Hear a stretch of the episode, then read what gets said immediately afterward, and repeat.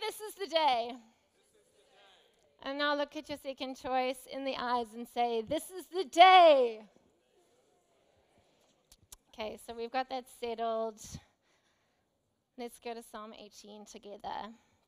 Oh, give thanks to the Lord, for he is good. His mercy endures forever. Let Israel now say, His mercy endures forever. Let the house of Aaron now say, His mercy endures forever. Let those who fear the Lord now say, His mercy endures forever. The Lord is on my side. What can man do to I will not fear. What can man do to me? The Lord is for me among those who help me. Therefore, I shall see my desire on those who hate me. It is better to trust in the Lord than to put confidence in man. It is better to trust in the Lord than to put confidence in princes. I'm going to go down to verse 13, you pushed me violently that I might fall, but the Lord helped me. The Lord is my strength and my song, and he has become my salvation. Amen. Verse 19, open to me the gates of righteousness. I will go through them and I will praise the Lord. This is the gate of the Lord through which the righteousness shall enter. I will praise you, for you have answered me and become my salvation. And verse 24, this is the day that the Lord has made we will rejoice and be glad in it. Amen. I pray, God, that everybody sitting in this room right now, everyone sitting under the sound of my own voice, whether in this room or online, would encounter truth this morning. Thank you that you're already here, that you tell us you inhabit the praise of your people. And we have brought praise in this house this morning. Thank you that you are here. I pray that your word would do what only it can do. Would you revive? Would you redeem? Would you restore in this place? Amen. Amen. Okay, so we're in November. Hello. And I don't know about you, but I feel like it's been a year unlike any other. And whether you want to face this or not, or if you're like the uber positive type, you're like, no, no, no, don't talk about how hard things are. We're, we've been living in a state of post traumatic stress. We were in a pandemic for two years. We were never going to just bounce back. It's like we forget that we were walking around like this for two years, kept from each other, kept from our normal, kept from our routine. We were never going to just bounce back. And as a pastor and as a leader, what I feel as I've had to do is, as I've assessed my own life and taken a step back and listened to the narrative around me, what I'm hearing consistently is we've all felt a little lost. Deep down, if we're going to get really honest, we've all felt a little lost. And the resounding cry of humanity right now is I don't know what to do. I don't know what to do with my marriage. It's hard. We don't seem to be connecting. We're like passing ships in the night with different agendas. I don't know how to find a common ground again. I don't know what to do with my kids. Kids these days, I don't know how to parent them when they're actually being parented by the media. I don't know what to do about my purpose. I've been doing this job for like maybe a month, or maybe it's 10 years, maybe it's 50 years, and it's just not making my soul come alive. I don't know what to do. For me personally, this has been a difficult year, a year unlike any other. I've got a friend, and she often says sometimes things are easy peasy lemon squeezy, and other times they're difficult, difficult, lemon, difficult. I have had a lemon difficult year, if I'm honest. grief and loss bombarded my life as an unwelcome guest. And I've, I've, I have to be truthful and say, I have felt lost this year. Most, most days I wake up and I just don't know what to do. Practically, we know what to do if you're a mother or a father or a leader or a you have a job with a role, you know what to do practically. But as human beings on the planet right now, when it comes to just being human, if we're honest, most of us are thinking, what the heck is all of this for? And so, what do we do when we don't know what to do? We fall into our habits, right? Now, we can fall into good habits or we can fall into not so good habits. We can find ways of coping and existing and surviving that can take us down a road to a place that we never really wanted to go by taking on habits that are not helpful for us. Or we can take on, we can fall back onto habits that produce life in our lives and put strength into our souls and lead us forward all the way through. And in the past few weeks, if you've been here, we've been talking about some of these habits or disciplines that are found within Scripture that glorify God but work for our benefit. And they're found in Acts 2:42. It was an incredible series. I want to encourage you to go and watch it, go and learn, go and teach yourself about things that are going to make you strong for the future. These are disciplines and habits that were given to us by Jesus to help us live in a countercultural way that would produce strength in our lives. So when we don't know what to do, we will have something to fall back onto. And the thing I love about Jesus is that he doesn't sit somewhere on a cloud and go, Oh, humans, live like this. He actually came down to earth put flesh on and showed us what it looks like to be human, but to live and be guided by the Spirit of God. He gives us this example and shows us what's possible. And there are disciplines that produce life. I want to ask you what you have done in the past that when you think about it, you go, oh, wow, that produced life in that season of my life there was influence and there was favor, and I was happy and fulfilled and content and prospered. I was prospered in that season. Were you going to church regularly, more regularly? Were you finding fellowship with believers intentionally, putting yourself in places where you could gather around the Word of God and allow that to sharpen you week in and week out? Were you, were you taking regular communion? Placing the finished work of Jesus Christ before your eyes every day to remind yourself what you said yes to and the power it holds in your life. Were you part of a Bible study? Were you part of a small group? Were you giving regularly because you believe that that helps you be part of a bigger story? There are habits and disciplines that we adopt as followers of Jesus that we must build into our lives. Not for now, they're helpful now, but they for one day when you sit and you think, I don't know what to do. And they will be the very thing that will help you to regain power in your life. So, what practices and, and disciplines are you building into your life right now? Not necessarily just for now, but for the future. Are they purely physical? Is it all gym related? no judgy for the gym people, because I could use some of your passion and discipline. I'm getting there. But not, no, I'm actually not getting there at all. I actually need someone to help me.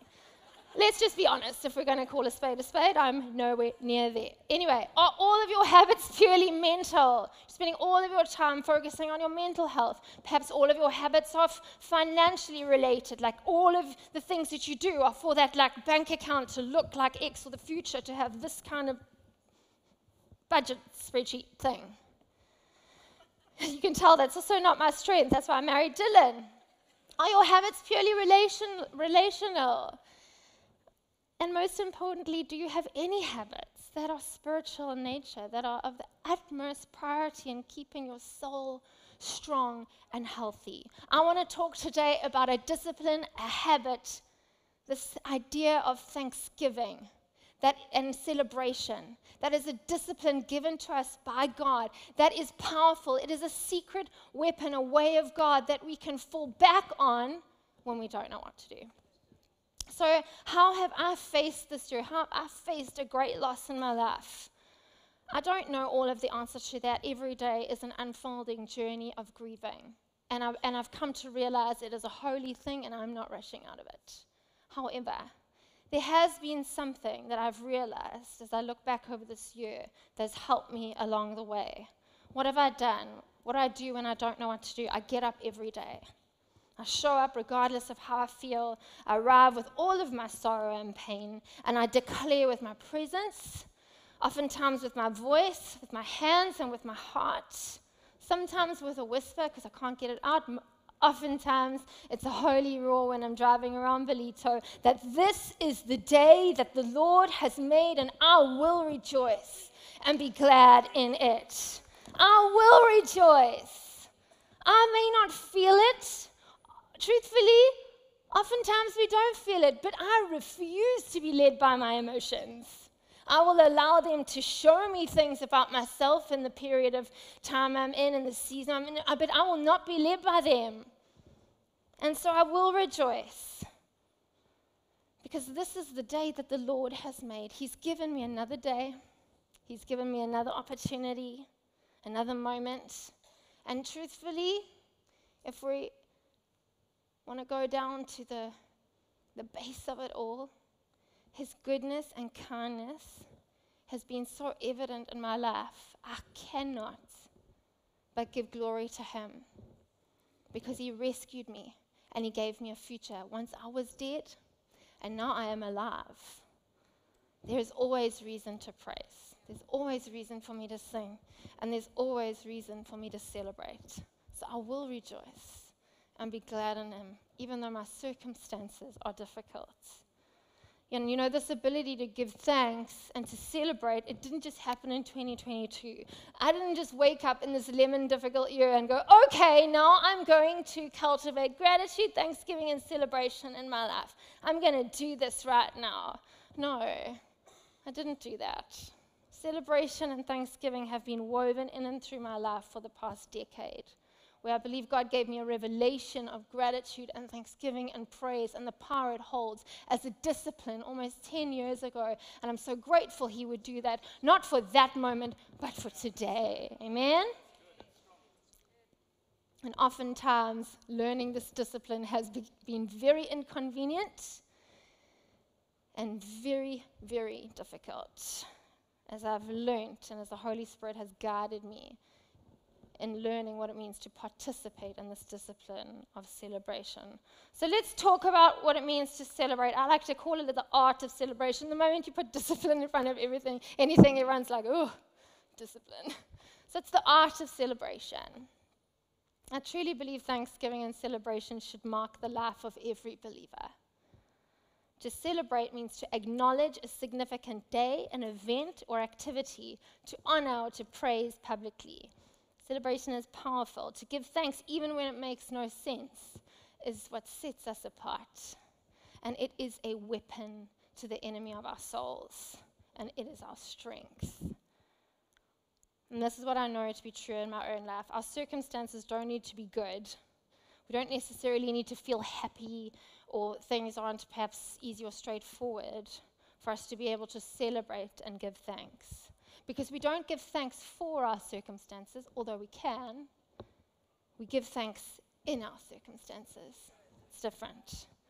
To celebrate and give thanks means to acknowledge the good. And the truth is, as believers, as people who are followers of Jesus, disciples of Christ, we always have something to be thankful for. This year, I lost my dad on, on a Monday morning, and on the Saturday, I needed to be at my, I was invited to be at my brother in law's wedding. And so many people came to me and said, You really, you don't need to feel pressure to go. And they released me. They said, You don't need to be a part of this. I know how incredibly hard this moment is. But the problem was, is I really did want to be there because I knew the beauty of what a wedding is. It's the start of something amazing. It's, it's a celebration that I wanted to be able to look back on in time and say, I was a part of that. Was it easy and straightforward to be there? No. Am I superhuman? No. Do I have feelings? yes. Was it painful? Very. But the thing is, I know the power of celebration.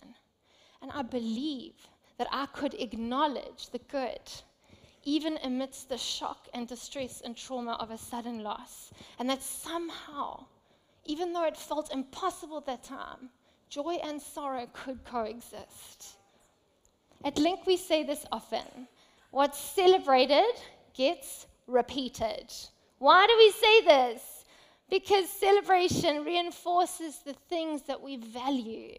And as we celebrate what we value, we call forth more of that very thing into this place. So here at Link Church, we celebrate vision.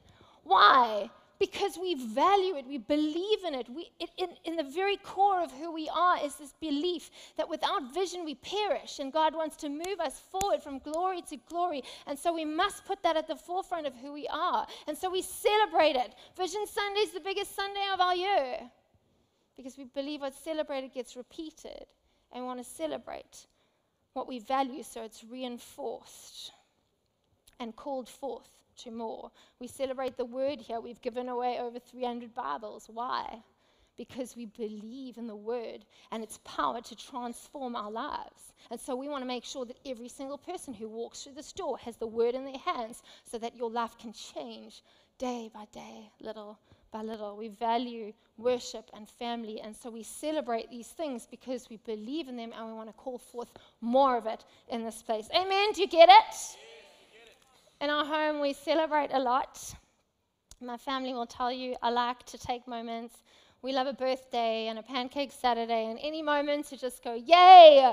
This is a day that the Lord has made. We will rejoice and be glad in it, and we must eat cake and we must do fun things because life is worthy of celebration. And if you're in our home for more than five minutes, you'll hear often, Good job! Wow! Look at you. Celebrate your sisters with your words. Because we believe in celebration. We believe that it reinforces what we value, and what's celebrated gets repeated. Celebration is the key to building healthy habits. Amen? So, actually, let this blow your mind. The very thing you need to help you build the disciplines and practices that will keep you strong in the future is this ability to celebrate those things. Celebrate every time you make space to be with God. You know, it would be amazing if more Christians would walk around going, I had a quiet time today, instead of, oh, I haven't had a quiet time in like six weeks. Celebrate every time you read the word and see Jesus. When you see Jesus come alive on the page, celebrate it. I just saw you. It's amazing. Thank you. Because what's celebrated gets repeated. Celebrate the fact that you prioritize church as a family. Celebrate it. Celebrate your growing prayer life. Celebrate when you practice communion. I think, maybe don't quote me though, maybe we'd follow Jesus with more joy if we approach these practices with less condemnation and more celebration. Amen? Psalm 18 is a clarion call. That means it's loud and clear and concise. It is a clarion call to celebrate and give thanks. He says, Oh, give thanks. It starts, Oh, give thanks to the Lord. And then it ends with the same statement, Oh, give thanks to the Lord. This is an emphatic statement. It means it's a command communicated in a clear way so that people would take note of it. Oh, give thanks to the Lord. And you know, it's easy to read the psalm, to pick it up and read it and go, oh, wow, this psalmist was in a great space. He clearly had all the things going for him, all the favor, all the goodness, because, wow, he can celebrate a lot. But the truth is, this person who wrote this psalm, we th- think it might be David, but they're unsure, he tells us that life is not easy for him. In verse 5, he says, I'm hard pressed on every side. In verse 6, he says he fears for his life. In verse 11, he says he's surrounded by enemies. Verse 12, he says he feels like he's being chased by bees. In verse 13, he says he's pushed back and about to fall. And in verse 18, he says he's being chastened by the Lord. That doesn't sound like the best kind of day or the best season. I don't know about you, not good. And yet, in the very same psalm, he encourages his own soul by celebrating what God can and will do. Verse 5 He brought me to a spacious place. Yes, I'm hard pressed, but He brought me to a spacious place. Yes, I'm surrounded by enemies. Verse 6 But He is with me and He has helped me. Yes, I am being chased by bees, but God is for me. He is my salvation. Amen. It can be both. It can be both. We don't have to be dishonest or sugarcoat our circumstances to be able to praise God. But we can always give him praise regardless of what we're going through. Give thanks to the Lord as a call to this psalmist's own heart and to those around him to a posture of thanksgiving and praise. In the Hebrew language, that word thanks is a word yada. And the amazing thing about the Hebrew is so clever is they they describe their words or they give layers of meaning to the words by giving them pictures, putting pictures, attaching pictures to the words. And this here does a picture of an open hand. And it literally means to throw up praise, give thanks, throw up praise. And then as you unlock and go further and deeper into the layers of meaning of that word yada, it means to shoot out arrows. So when we praise God, not only are we throwing up praise to Him, we're shooting out arrows to who? The enemy of our souls who wants to keep us stuck in our circumstances, our eyes on the ground, hunched over when God has called us in every season of the soul to stand upright because of what Jesus accomplished for us at the cross. Amen? Giving thanks, celebrating is not just something humans do because we're told to. Because we think perhaps God wants more glory and more honor. No, He invites us and invites us to participate in a discipline of celebration because He knows what it does for our own hearts and what it will do to the enemy. Praise is your greatest weapon. It is your greatest weapon of defense as you walk through this earth. And so, you know what? I, I think this year, I often talk about myself like this. I'm like, I'm formidable to the enemy this year. Because I have been throwing out arrows of praise every day just to make it through.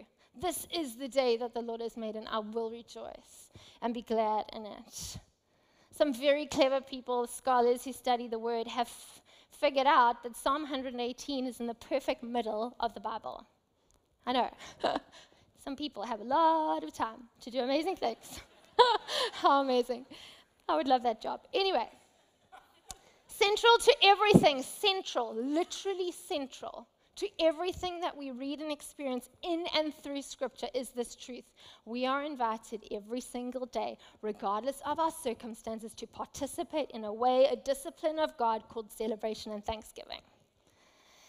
The middle places and seasons of life can be really difficult.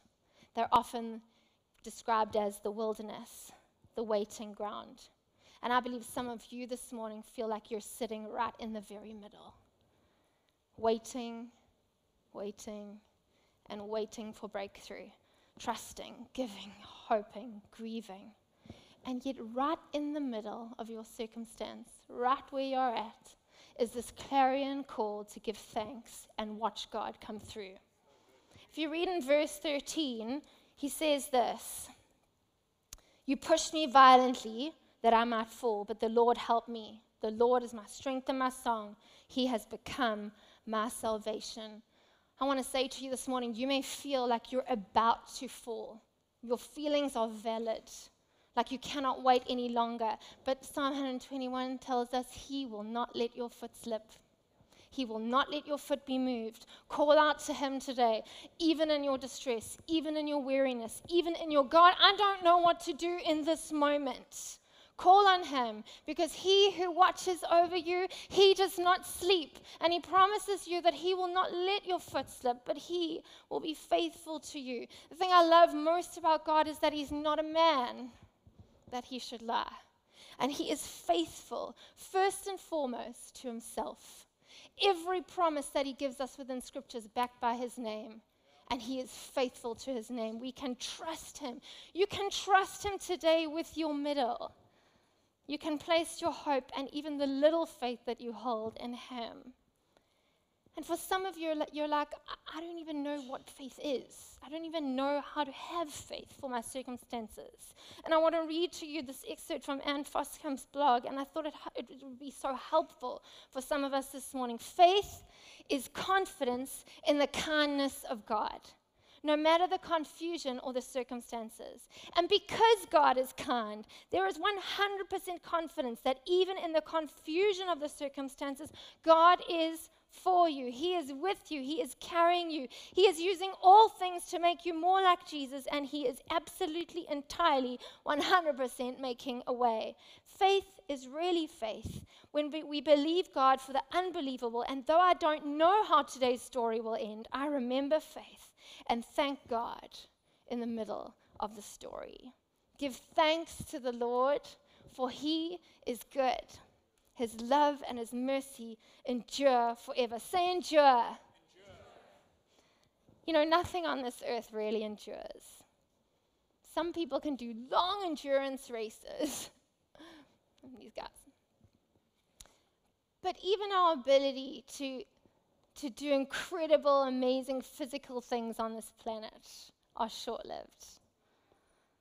Seasons end, children leave home, jobs are lost, friendships change course, and people do die. I don't know, until you lose someone, it's weird. You live with this strange sense that maybe life won't end.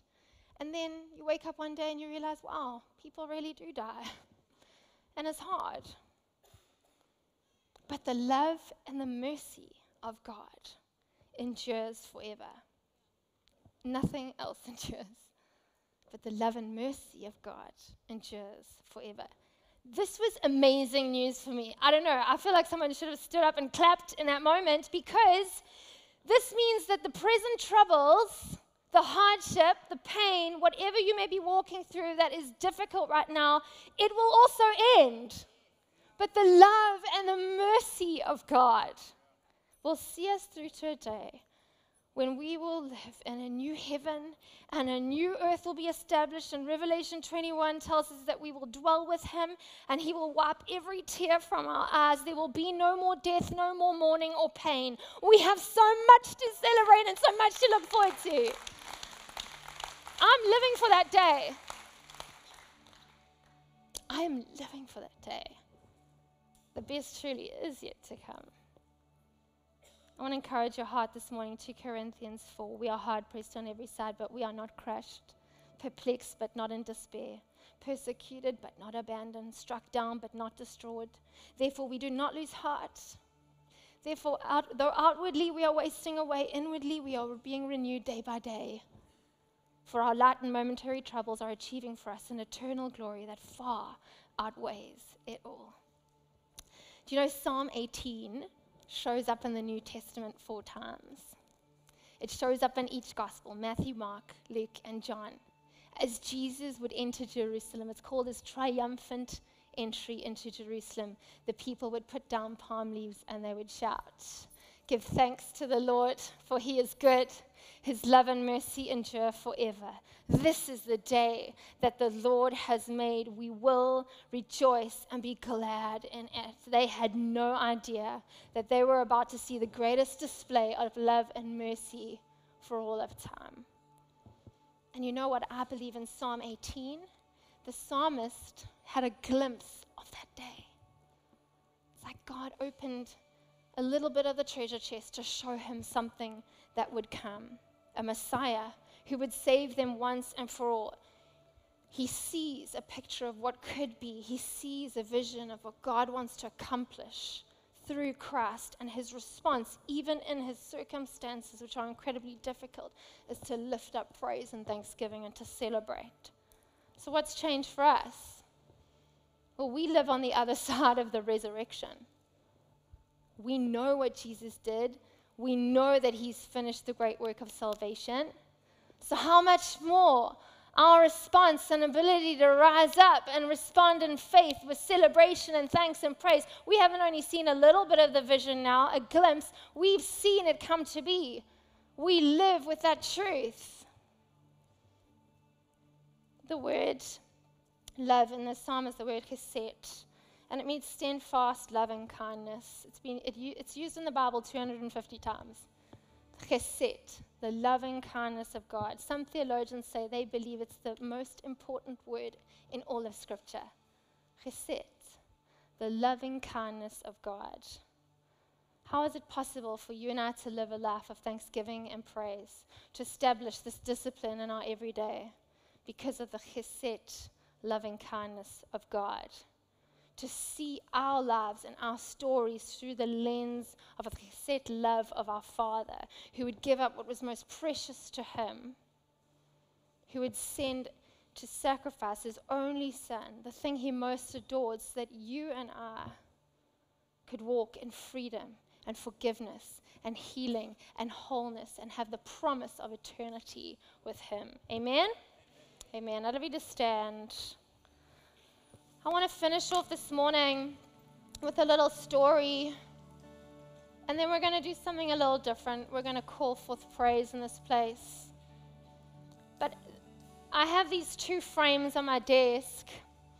And this year, what happened, if you've heard this story before, I'm sorry about that. But is I started this year full of faith, and I believed that God had given me the prom- uh, prophetic promise from Amos 9, which is a prophetic promise of blessing and favor and influence. And so when I received this, this word and this picture, I was like, yes. I will take it. Thank you, Jesus. And I, I was so excited about this year of blessing and favor and all the things coming my way, you know, like the coins flowing from heaven. You know, you get these pictures in your head. Maybe it's just me, but I was so excited. I printed it and I put it on my desk. I haven't ever done that before, but I wanted to be reminded of, you know, what God had promised me. And about a month later, my dad passed away. And I, one of the greatest wrestles and struggles of this year has been this conversation that I've had with God like, why would you do that to me? Why would you give me this promise that was so clear? And then, and then this. And I was so disappointed. So, so disappointed. But this is the faithfulness and this, this is the kindness of God. This is my testimony. You know, He he showed me this year. And, she, and you see what happened is then my friends redid my office, as you do, while I was away, and they put this picture next to it. And you know, there were weeks where I actually couldn't, I couldn't look at it. I was like, they can't be, they can't sit next to each other. They don't make sense. But over time, through his faithfulness, and his loving kindness and mercy towards his daughter, towards my heart. He showed me, no, this is not circumstantial. This is my identity as a daughter of God. I am blessed. And regardless of my circumstances and my pain and my grief and the things that are so hard, I am blessed. I am his child. He is for me. And therefore, I have reason to sing and I have reason to celebrate and I have reason to give thanks every day because this is the day that the Lord has made and I will rejoice and be glad in it. Amen. Amen. We always have reason to celebrate and give thanks. And so today in this place, God, we want to do just that. We want to celebrate you. We want to give you thanks. We want to shoot out arrows towards the enemy, towards every plan to come against your children. We want to lift up praise in this place. We want to lift up praise in this place.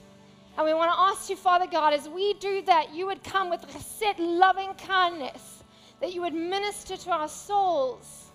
You would strengthen us from the very innermost parts of our being.